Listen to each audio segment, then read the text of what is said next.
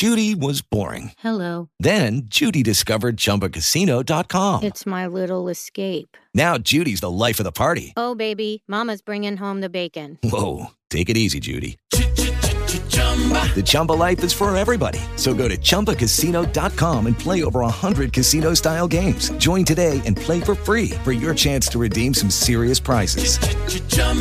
ChumbaCasino.com. No purchase necessary. Void where prohibited by law. 18 plus terms and conditions apply. See website for details.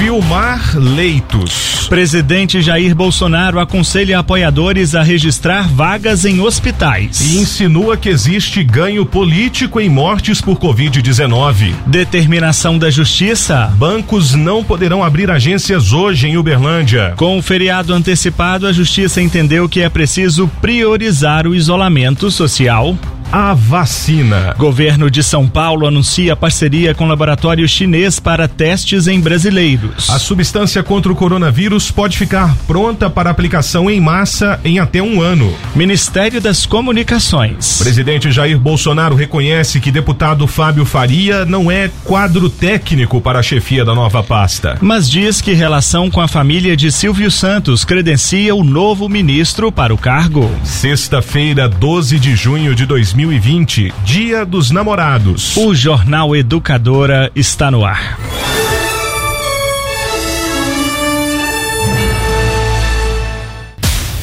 O presidente Jair Bolsonaro sugeriu ontem que seus seguidores entrem em hospitais públicos para filmar leitos de UTI e mostrar se eles estão realmente ocupados.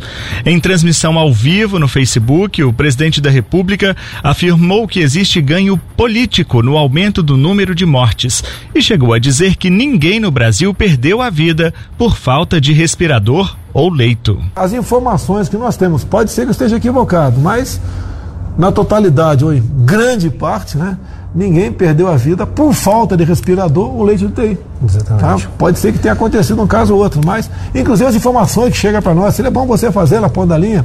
Tem um hospital de campanha perto de você, tem um hospital público, né? Arranja uma maneira de entrar e filmar. Muita gente está fazendo isso, mas mais gente tem que fazer para mostrar se os leitos estão ocupados ou não. Tá? Se os gastos são compatíveis ou não.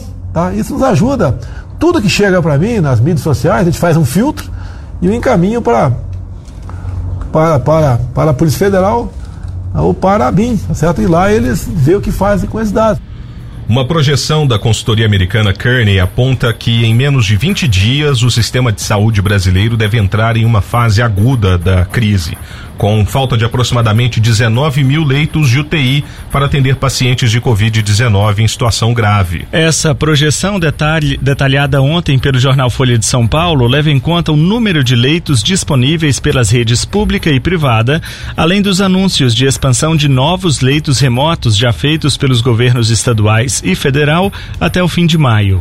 O presidente Jair Bolsonaro também afirmou ontem que há dezenas de relatos de mortes por coronavírus de pessoas pessoas que já tinham problemas sérios de saúde e a família até o momento do óbito não sabia que havia contraído o vírus mas ele não apresentou evidências ou provas materiais de quando e onde essas situações aconteceram. Especialistas ouvidos pelo jornal Folha de São Paulo desaconselham a medida sugerida pelo presidente. O pesquisador Matheus Falcão, do Núcleo de Pesquisa em Direito Sanitário da Universidade de São Paulo, afirma que a conduta de Jair Bolsonaro esbarra em diversas razões jurídicas. Segundo Falcão, o paciente do sistema de saúde está em uma situação vulnerável e tem direito à proteção proteção da intimidade, a dignidade e a confidencialidade de tratamento. São Paulo vai receber a fase 3 dos testes de uma vacina contra a Covid-19. O estudo é uma parceria entre o Instituto Butantan e a farmacêutica chinesa Sinovac e foi assinado ontem pelo governo de São Paulo. Os testes serão feitos em 9 mil voluntários no Brasil e a seleção das pessoas ficou a cargo do Butantan por meio de parcerias do Instituto com 16 centros de estudos clínicos pelo país. O anúncio do acordo foi feito nesta quinta em coletiva do governo governo do estado de São Paulo. A partir do sucesso nessa fase 3 dos testes, a previsão é que a vacina seja disponibilizada no SUS em junho de 2021. De acordo com o diretor do Instituto Butantan, Dimas Covas, na corrida pela imunização contra o coronavírus, a vacina feita pelo Instituto Butantan com a Sinovac é uma das que está em fase mais avançada no mundo. É uma das vacinas que está mais desenvolvida, mais próxima é, de chegar às pessoas. Existem outras vacinas, como foi mencionado aqui a vacina da Oxford, existe uma nos Estados Unidos, de uma empresa chamada Moderna. Tá? Então são três vacinas que estão numa fase muito adiantada de desenvolvimento.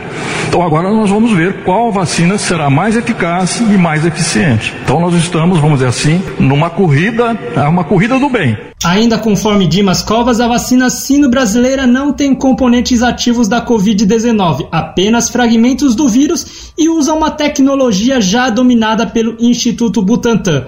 Por isso, com aprovação nos testes clínicos, o Instituto, que já produz mais de um milhão de vacinas contra a gripe por dia, poderá implementar rapidamente a produção em escala industrial para fornecimento ao SUS. Na nossa fábrica de gripe, nós produzimos um milhão de vacinas por dia.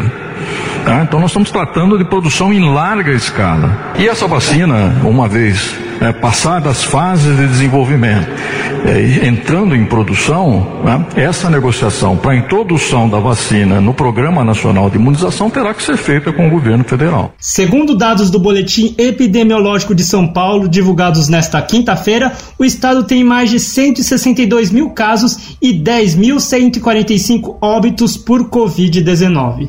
Da Rádio Nacional em São Paulo, Nelson Lim. O governador do estado de São Paulo, João Dória, disse ontem, durante coletiva de imprensa que anunciou a parceria, que a vacina pode estar pronta para distribuição em massa em até um ano. O acordo prevê a participação de São Paulo na realização de testes clínicos dessa vacina, com o acompanhamento de 9 mil voluntários brasileiros a partir do próximo mês de julho. Dentro, portanto, de três semanas, 9 mil voluntários já estarão sendo testados aqui no Brasil.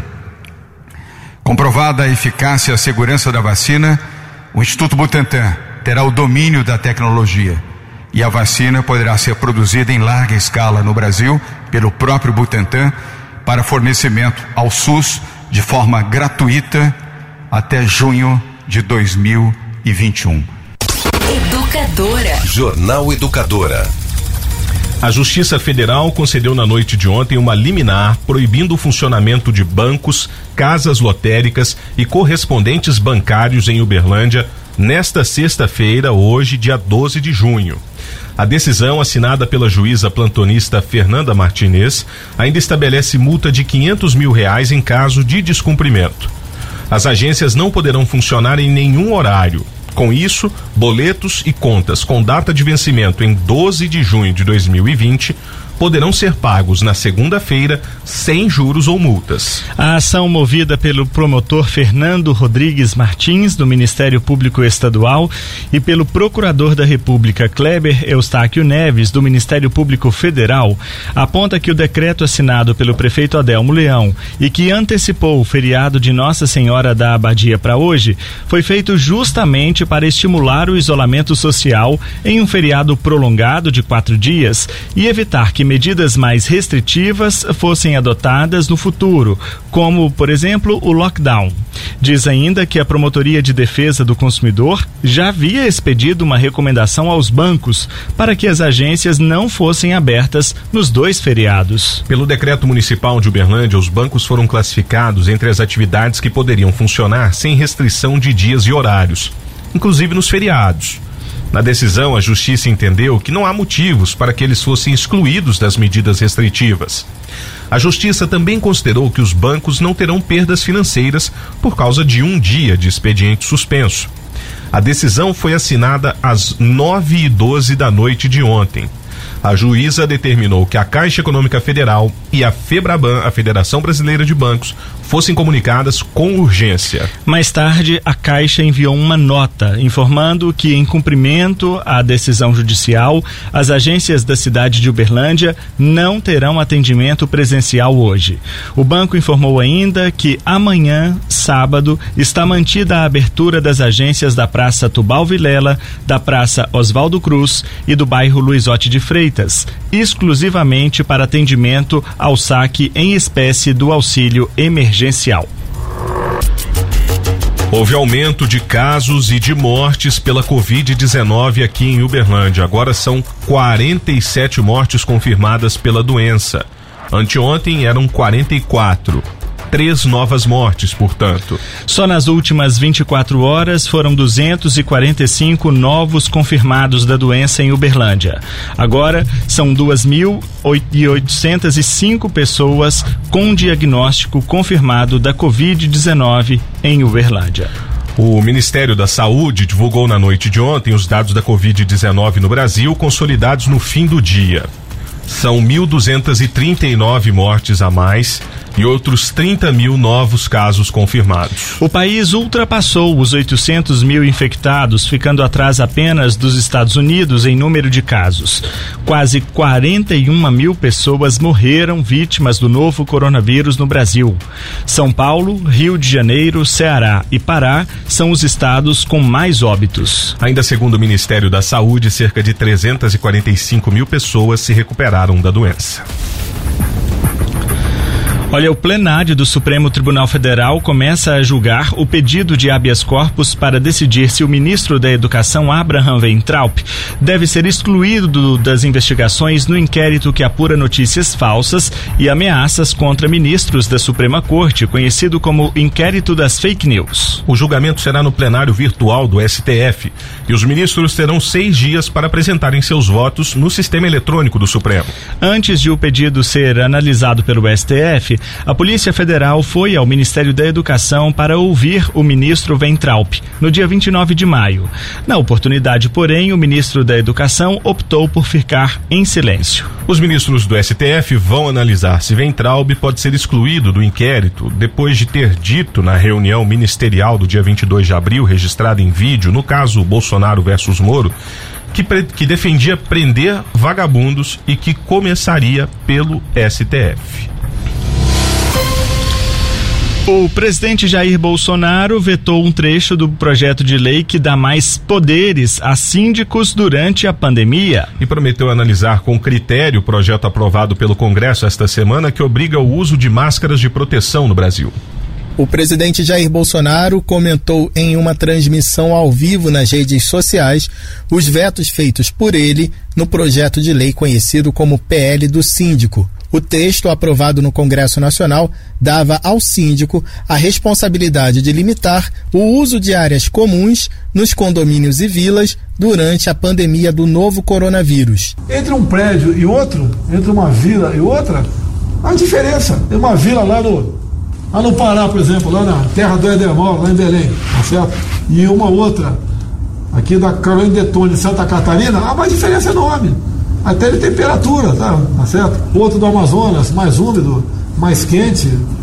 Tá? Então, uma diferença enorme, não tem que fazer a mesma lei para todo mundo. E outra, eu interferir, o poder público interferir em condomínio espero, obviamente, que os parlamentares mantenham esse nosso veto. Bolsonaro disse que também vai analisar outro projeto aprovado esta semana que define em que situações os brasileiros deverão usar máscara para evitar a contaminação pela Covid-19. De acordo com ele, o texto contém coisa, abre aspas, esquisita, fecha aspas, e extrapola o papel do Estado.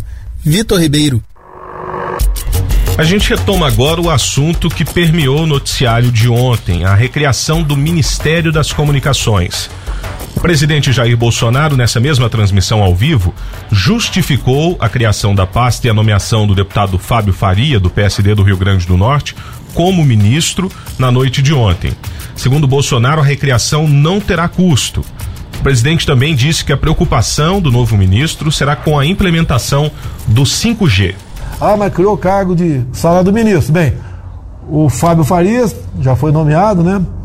é, ministro das comunicações, ele, se ele, ele pode optar entre receber o salário como deputado né, ou abrir mão receber o salário como ministro. Então, o custo é, não tem aumento de custo nenhum. Temos pela frente a questão do 5G. E nós, pode ter certeza, faremos o melhor negócio, levando em conta vários aspectos, não apenas o econômico. Às vezes o mais barato não quer dizer que seja Exatamente. o melhor, né? E nem sempre o mais caro pode ser o melhor também. Vitor, deixa eu só fazer um entendimento aqui sobre essa conta do presidente da República pois com não. relação ao salário do ministro. Se ele vai sair da Câmara, vai se licenciar da Câmara dos Deputados, ele vai ocupar os Ministérios das Comunicações. Obviamente, ele vai receber o salário de ministro das Comunicações e abrir mão do salário da Câmara, porque um deputado suplente deve ocupar a vaga dele na Câmara dos Deputados. Portanto, haverá sim o aumento de um salário no governo, no caso, um salário de ministro no mínimo. Fora a conjuntura da própria recriação da pasta, que envolve outras despesas, mas que aí serão detalhadas mais tarde. Bom, a recriação do ministério aconteceu de surpresa, assim como a nomeação do titular da pasta, Fábio Faria, que é casado com a apresentadora Patrícia Bravanel, filha de Silvio Santos, dono do SBT. Pois é, o presidente ponderou que o deputado não é um profissional do setor das comunicações, o chamado quadro técnico, mas que tem conhecimento da área por ser genro de Silvio Santos. O convite ao deputado faz parte da estratégia do presidente Bolsonaro de melhorar a relação com o Congresso e tentar dar uma nova cara para a comunicação do governo. Segundo a jornalista Daniela Lima, da CNN Brasil, a nomeação de Fábio Faria irritou o Centrão. Partidos como Progressistas, o PL e o Republicanos se incomodaram com a decisão do presidente Jair Bolsonaro, que, segundo integrantes dessas legendas, não teria comunicado aos líderes partidários sobre a recriação da pasta e nem sobre o nome escolhido para comandar o novo ministério. E ainda tem outras reivindicações, porque o Republicanos quer que a pasta do desenvolvimento econômico, que é o antigo Ministério da Indústria e Comércio, seja novamente desmembrada, ela que agora está junto do Ministério da Economia, para assumir ou então republicanos no primeiro escalão do governo também. Bom, é, só para destacar, Vitor, que ontem à noite ficou esclarecido um ponto que é muito importante. Ah, o setor de propaganda e comunicação oficial do governo vai sair do gabinete de, da Secretaria, Secretaria de, governo de, governo e vai integrar agora o Ministério das Comunicações. Portanto, o secretário especial de comunicação social da Presidência da República, Fábio Van Garten, vai, pra, vai passar agora a ser o, o secretário secretário executivo do Ministério das Comunicações que absorve a propaganda oficial do governo. É o vice-ministro, vamos dizer assim, o número dois do Ministério. Isso. A Justiça suspendeu a nomeação de uma presidente do Instituto do Patrimônio Histórico e Artístico Nacional, o IFAM. A decisão da, de, da juiz da 28ª Vara Federal atende à ação popular que questiona a qualificação de Larissa Rodrigues Peixoto Dutra para o cargo. A Justiça Federal no Rio de Janeiro suspendeu a nomeação e posse de Larissa Rodrigues Peixoto Dutra para a presidência do IFAM, Instituto do Patrimônio Histórico e Artístico Nacional. Ela foi nomeada no dia 11 de maio. O juiz Adriano de Oliveira França, da 28ª Vara Federal, atendeu a uma ação popular movida pelo deputado federal Marcelo Caleiro do Cidadania. O magistrado considerou que Larissa não tem formação profissional necessária para ocupar o cargo que estava vago desde o fim do ano passado. Na decisão, França destaca que a finalidade da criação do IFAM, definida na Constituição, é a promoção e proteção do patrimônio cultural brasileiro e que a experiência profissional da nomeada, apesar de possuir robusto currículo nas áreas de turismo e hotelaria, não tem identificação com esses princípios. Para ele, pode até estar em contraposição de interesses. O juiz acrescentou que ocupantes da presidência da autarquia federal, a partir da Constituição de 1988, tinham formação em história, arquitetura ou antropologia, áreas que mais se harmonizam com os itens descritos na Constituição como finalidade do Instituto. O magistrado ainda cita uma manifestação do Ministério Público Federal, na qual afirma que a indicada não atende os requisitos legais para investigar investidura do cargo por não preencher critérios objetivos estabelecidos em decreto federal, como possuir título de mestre ou doutor, possuir experiência mínima de cinco anos em atividades correlatas às áreas de atuação do IFAM e formação acadêmica compatível com o exercício da função. Conforme descrito na decisão pelo magistrado, a União defendeu a legalidade da nomeação, justificando que Larissa pertence ao quadro funcional do Ministério do Turismo há 11 anos e ingressou na pasta por concurso público. Fabiana Sampaio. Esporte. Os grandes prêmios de Fórmula 1 do Azerbaijão, Singapura e Japão foram cancelados devido à pandemia do coronavírus. Em um comunicado, a empresa que promove o Mundial da categoria disse que as decisões foram tomadas devido aos diferentes desafios que os promotores do evento enfrentam nestes países. A temporada de Fórmula 1, que deveria ter começado em março na Austrália, terá início em 5 de julho na Áustria. Oito provas serão disputadas na Europa entre julho e setembro, sem a presença de público com o número de pessoas limitado no paddock e seguindo um protocolo sanitário rígido. No comunicado, a Fórmula 1 afirma que ainda acredita no projeto de ter entre 15 e 18 provas até o fim da temporada em Abu Dhabi em meados de dezembro. A empresa espera divulgar o calendário completo antes do início da temporada na Áustria. Países da União Europeia vão impedir a entrada de viajantes que vivem em locais em que a pandemia do coronavírus não está controlada, quando reabrirem oficialmente suas fronteiras externas, o que está previsto para acontecer no dia 1 de julho. Pelos critérios que serão adotados, brasileiros provavelmente não poderão entrar na União Europeia. A Comissão Europeia divulgou um documento em que prevê uma série de regras para permitir ou impedir a entrada de viajantes do exterior. Entre eles estão o número de novas infecções, a tendência da epidemia crescer ou ser controlada e as políticas dos governos para combater o coronavírus, como testes, rastreamento de contatos e medidas de prevenção de contágio. A lista de países que terão entrada permitida começará a ser elaborada hoje com base no documento oficial que estabelece as diretrizes para a liberação.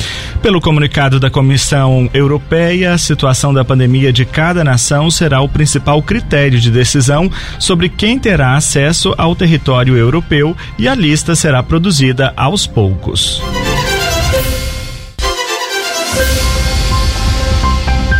O Jornal Educadora de hoje termina aqui. Este foi o Jornal Educadora, uma produção do Departamento de Jornalismo da Rádio Educadora, 90.9.